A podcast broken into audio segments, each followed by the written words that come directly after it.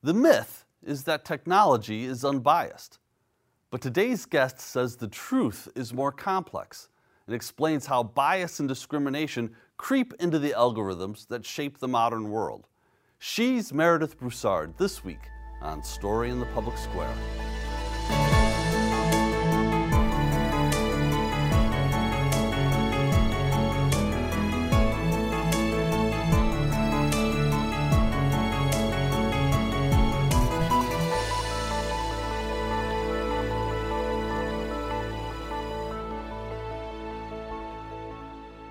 Hello and welcome to Story in the Public Square, where storytelling meets public affairs. I'm Jim Ludis from the Pell Center at Salve Regina University. And I'm G. Wayne Miller, also with Salve's Pell Center. Our guest this week is Meredith Broussard, an associate professor at New York University. Meredith is also the author of an important new book, More Than a Glitch: Confronting Race, Gender, and Ability Bias in Tech. She joins us today from New York. Meredith, it's so great to have you with us. Thanks so much for having me. Well, the book is really terrific, and I learned a lot reading it. We're going to talk about that, but I thought as sort of a primer, we should start talking about artificial intelligence as a technology itself. So for those in our audience who might not know what AI is, could you give us that sort of 30,000-foot crash course? Absolutely. We all talk a lot about artificial intelligence nowadays, but when it comes right down to it, there's a little bit of confusion about what it actually is. So the easiest way to think about it is that artificial intelligence is just math. It's very complicated, beautiful math. It's computational statistics on steroids, right? So one of the problems is we kind of tend to think about Hollywood images of AI as the first thing that springs to mind. We all think about the Terminator or Star Wars or Star Trek or any of the other really fun Hollywood things. And those are so great to talk about. But the reality of AI is that it's just math. It is not beyond anybody's understanding, and it is also not going to take over anytime soon. So I think that's probably the popular conception, right, is that Terminator is going to come back and time travel and because the machines have taken over. But when we think about the way AI is actually being used today, what is that? How is it being used? Well, people talk about AI as if it's this new magnificent thing that is going to replace people. And I would really love for our conversation collectively to shift onto the practical realities of artificial intelligence and the actual harms that are being suffered by people at the hands of AI nowadays. So take, for example, a recent investigation by the Markup, which I wrote about in the book. And the Markup looked into mortgage approval algorithms. And what they found was that automated mortgage approval algorithms were 40 to 80% more likely to deny borrowers of color as opposed to their white counterparts. And in some metro areas, that disparity was more than 250%. And you might wonder, why is the mortgage approval algorithm being biased in this way? Well, we can think about how we make these algorithmic systems. How do we make machine learning systems? And actually, we make them the same way every time. What we do is we take data, as much data as we can possibly find, we send it into the computer and we say, computer, make a model. The computer says, okay, here's your model. And the model shows the mathematical patterns in the data. So then you can use that model to make decisions, to make predictions, to generate new text, to generate new images. It's a very flexible and powerful model. But the mathematical patterns in the data are the historical patterns, and often they're patterns of bias. So in the case of mortgages, we know from studying sociology and history, in the U.S., there's a history of residential segregation. There's a history of redlining, of financial discrimination. So what the model is picking up on is it's also picking up on those very human patterns of historical bias. You know, Meredith, when I worked earlier in my career in the national security community, and we'd be talking about war games or simulations, one of the adages that we often would repeat was that garbage in, garbage out. That the data that we put into the simulation or the war game was that's what we were going to get out as well. Is that what we're talking about with AI as well? That is absolutely the case with AI systems. So an AI system is only going to know about the data that you feed it with. And one of the problems that happens is that people have a little bit too much faith in data. They think that the data is more objective or more neutral or more unbiased. And that is itself a kind of bias that I call techno-chauvinism. It's the belief that technological solutions are superior to others. Instead, what I would argue is that we should think about using the right tool for the task, because sometimes the right tool for the task is undoubtedly a computer. Sometimes it's something simple like a book in the hands of a child sitting on a parent's lap. And one is not, you know, better or worse than the other. It's about, again, the right tool for the task. So Meredith, you gave the example of bias in mortgages. But that's one of only one of many, many biases that we find. Can you get into some of the others as you do in the book?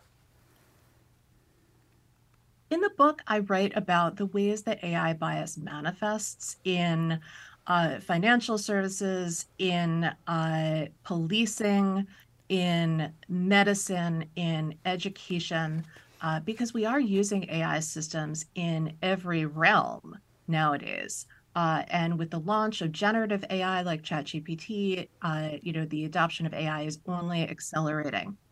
But the problem is that algorithmic systems discriminate by default, right? This idea of discrimination by default is one that we get from Ruha Benjamin's really amazing book, Race After Technology. And this is a different way of thinking about algorithmic systems. It's not about techno-chauvinism. It's about looking for the problems, the very human problems inside algorithmic systems, so that we can start to have these hard conversations about how exactly are AI systems discriminating and can we do something about it? Because actually there are mathematical methods that we can use in order to put a thumb on the scale and make systems you know, more just. It's not possible to do in every case, but it is possible to do sometimes. But you have to admit first that there's a problem. So one of the pieces that I found so compelling in the book is the cases that you explain about facial recognition systems. So maybe for our audience who hasn't had the benefit of reading the book yet, you could explain why those systems are so flawed and whether or not they're even redeemable. Well, yeah, facial recognition is a very big deal. And one of the things that I read about in the book is a case of a man in Detroit who was arrested because of a faulty match in a facial recognition system. And I also read about the work of Joy Bolamwini and Timnit Gebru in the Gender Shades paper, where that was the paper that kind of revealed to the world that facial recognition systems are biased, that they're better at recognizing light skin than dark skin. They're better at recognizing men than women.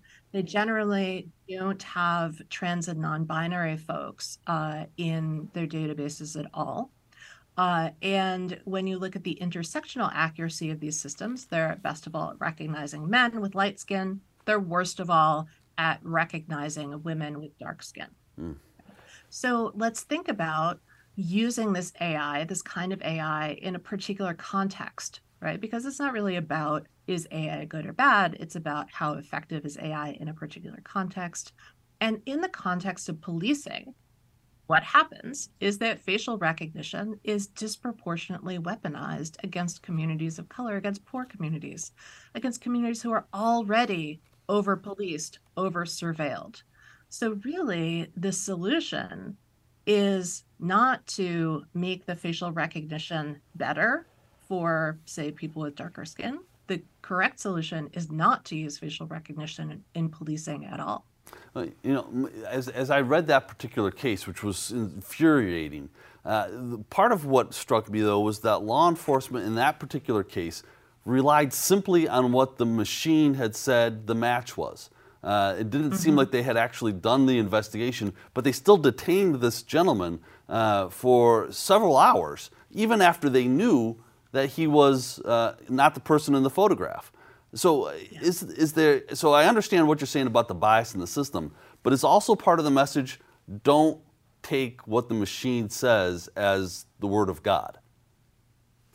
Yeah, I mean, it's a techno-chauvinist belief that what comes out of the computer is always true, right? So what happens inside organizations is that people will invest a lot of money in a computer system, and then there are all these people whose jobs depend on using the computer system because they've been told you have to use the computer system. And so if they don't use the computer system, then it takes away from, you know, the validity of their job. They feel like they have to use it, and they feel like they have to have faith in, you know, in what the computer says. I would much rather that people understand more about algorithms and feel empowered to say, hey, this computational decision is unfair or unjust or just plain wrong. Right? But think about what happens when, you know, something goes wrong on your phone or something goes wrong on your computer. Often people blame themselves. They think, oh, I must be doing something wrong. I blame the person who made that computer program. Right? It's probably some kind of mistake that they made that I am then having to deal with. And, you know, I would just like to shift the frame a little bit, or shift the blame maybe. So, Meredith, one of the surprises for me in your book was the use of AI in medicine and healthcare. And as a journalist, I've covered medicine and healthcare for a very long time. I guess I was sort of dimly aware that AI had entered that realm. But expand on that. Tell us how it's used and what the biases are there. Again, that to me was like, whoa, seriously? There were so many surprises for me personally, reporting those couple of chapters where I talk about bias in medicine and AI. I think that the case that has stuck with me is the case of the EGFR calculation, which is a calculation that is used to figure out when somebody is eligible for the kidney transplant list, right? So not just the moment when they get a new kidney, but when they're eligible to wait on the list for weeks or months or years to get a donor kidney. So you're eligible for the list when your EGFR score is 20. So your kidney function has declined to about 20%. And the way that your EGFR is calculated is based on, you know, a number of different lab tests.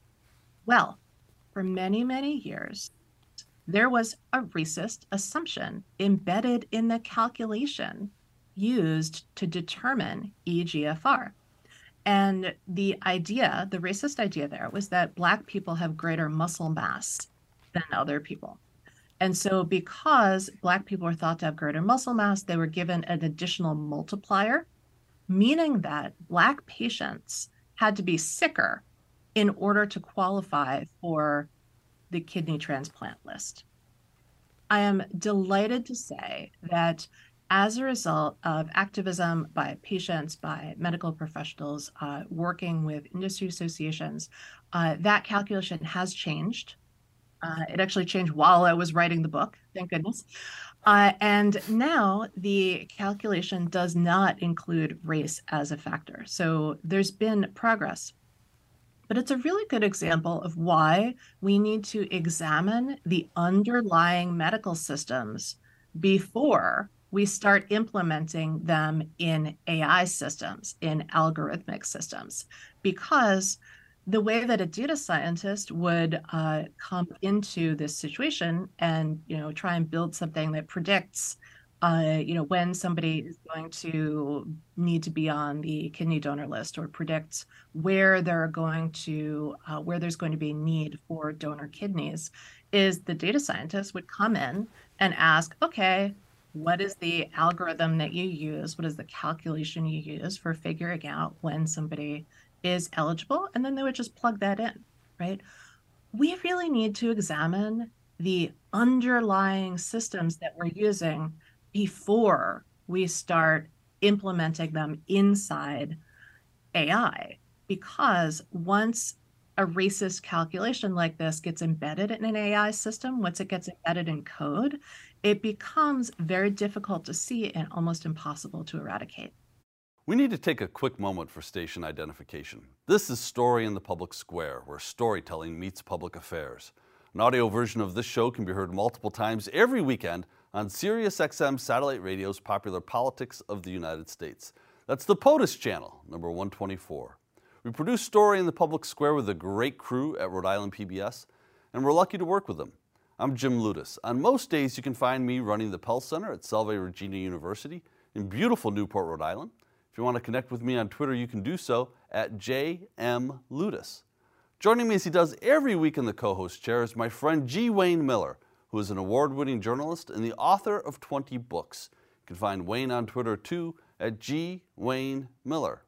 And our guest this week is Meredith Broussard, an associate professor at New York University. She is also the author of an important new book, More Than a Glitch: Confronting Race, Gender, and Ability Bias in Tech. You can follow Meredith on Twitter at Mer Broussard. That's M-E-R-B-R-O-U-S-S-A-R-D.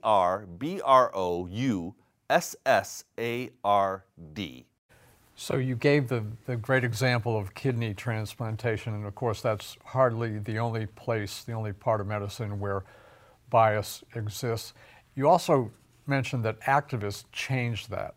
And so sort of a broad general question, how can we change, how can people, how can medicine change these other biases as well? Does it require activism? Does it require better education, at hospitals? How do we get to a better place is really what I'm asking. Well, I think it starts with pushing back against techno-chauvinism. It starts with pushing back against the idea that a data-driven system is going to be superior. And then we need more computational literacy overall. And then we also need to audit our systems, evaluate them for, a quality assessment of what's going into these systems. And we need to audit the outputs of the systems and see if there's discrimination, bias, differential impact. So a good example of this is a skin app that Google came out with a few years ago. The idea was that you would take a picture of a skin condition and submit it to the app, and then Google would give you information about this, about this skin condition. They were very careful not to say diagnosis, because if they had said diagnosis, it would have been a medical device, and they would have had to get it registered with the FDA. And they were very, very careful about the language that they used. But it was an AI system. It was image recognition, and facial recognition, I mentioned earlier, has a problem with representation. Part of that problem comes from the data sets that are used to train these systems. And guess what? The Google Skin app had the same problem. It was really bad at recognizing skin conditions on darker skin because it had been mostly fed with pictures of lighter skin. And skin issues look different on different colors of skin. Dermatologists really need to be trained with pictures of conditions on a range of skin tones. However, if you look at all medical education, the industry is not doing a fantastic job of having representation in the textbooks. Doctors, nurses have told me that during their training, they were not presented with images of anything other than light skin, which makes it difficult to learn how to diagnose different conditions on people with different skin tones, right? So it's it's really not just about the AI. It's about the human system as well. So when something like the Google Skin app happens and it doesn't work well on darker skin, we need to look at that not as a glitch, as a momentary blip, but we need to look at it as a signifier of a larger social problem, some bigger problem that needs solving. Yeah, Meredith, what I keep thinking as we're having this conversation is that if you have a biased analog anything and you digitize it, the bias will still be in the digitized version of that thing, even if it's, you know, fancier and newer and shinier. 100%. When you talk about representation in textbooks, though, I'm also wondering about just representation in the tech industry. And is part of the challenge a lack of representation from diverse communities, generally speaking, in STEM fields overall? Absolutely, yes. If there were a greater range of people in the rooms when decisions were being made in Silicon Valley, product design decisions were being made, and if those diverse voices were empowered to speak up, then we would see very different products coming out of Silicon Valley. One example I like to use is the example of the racist soap dispenser. You've probably seen this viral video. Two men go into a bathroom. One has light skin, one has dark skin. The man with light skin puts his hand under the soap dispenser as soap comes out. The man with dark skin puts his hand in the soap dispenser and there's no soap. You might think, hey, maybe it just broke. You know, that happens. But then the man with dark skin goes and gets a white paper towel, puts it under the soap dispenser, and the soap comes. Mm. So the soap dispenser is racist. I don't think that the creators intended to make a racist soap dispenser. Like, that's just, that doesn't compute for me. I think probably what happened is they were a group of people with light skin. They tested it on themselves and on their friends and family and said, oh, it works for us, must work for everybody, right? So it's a kind of unconscious bias. We all have unconscious bias. We're all working every day to become better people, but we're not there yet. We are not perfect. And so what happens is we embed our own unconscious biases in the technology that we create. So if we have more people in the room who have different kinds of backgrounds, we can check our unconscious biases and we can do a better job of evaluating our technology before we roll it out. So Meredith, AI really burst into the headlines in the last several months, but there's a long history of AI, and you get into that, you recap some of that, you tell some of that in your book. Can you give us an overview of the history? It's a long history. This didn't just happen with chatbot and, you know, some people who came up with a new version of AI. Give us the history if you can, please. Yeah, I've been studying and building AI for a very long time. And one of the terrific things for me about the cultural conversation right now is that, you know, now I can say, oh, I do AI at a cocktail party and people actually want to talk to me. That's funny. So artificial intelligence actually started in 1956 at a meeting at the Dartmouth Math Department. It was a meeting of about 10 men. Trained in mathematics and, you know, mostly at Ivy League institutions, and they got together and decided they were going to have a new field of study, and they were going to call it artificial intelligence. We had earlier fields of study called cybernetics, which was about how people and machines work together, but the folks at the Dartmouth Math Department meeting had beef with the cybernetics folks, so they said, all right, we want a different name, which I find kind of charming that, you know, there was this entire scientific field that started as, you know, as beef. So they, which as is pretty common, they decided what are the central questions of this new field, and they decided that a computer would be intelligent if it could beat a human being at chess. right? This was an unsolved problem. Why did they think this? Because they all really liked chess and they were smart and they thought, well, smart people like chess. And so if we can get the computer to be good at chess, the computer will be artificially intelligent. Yeah, Meredith, we've got a little bit less than a minute to go here. I'm curious, though, if you could, there have been some reports in the news about some insiders in tech companies leaving because they were concerned about how the direction that AI was moving in.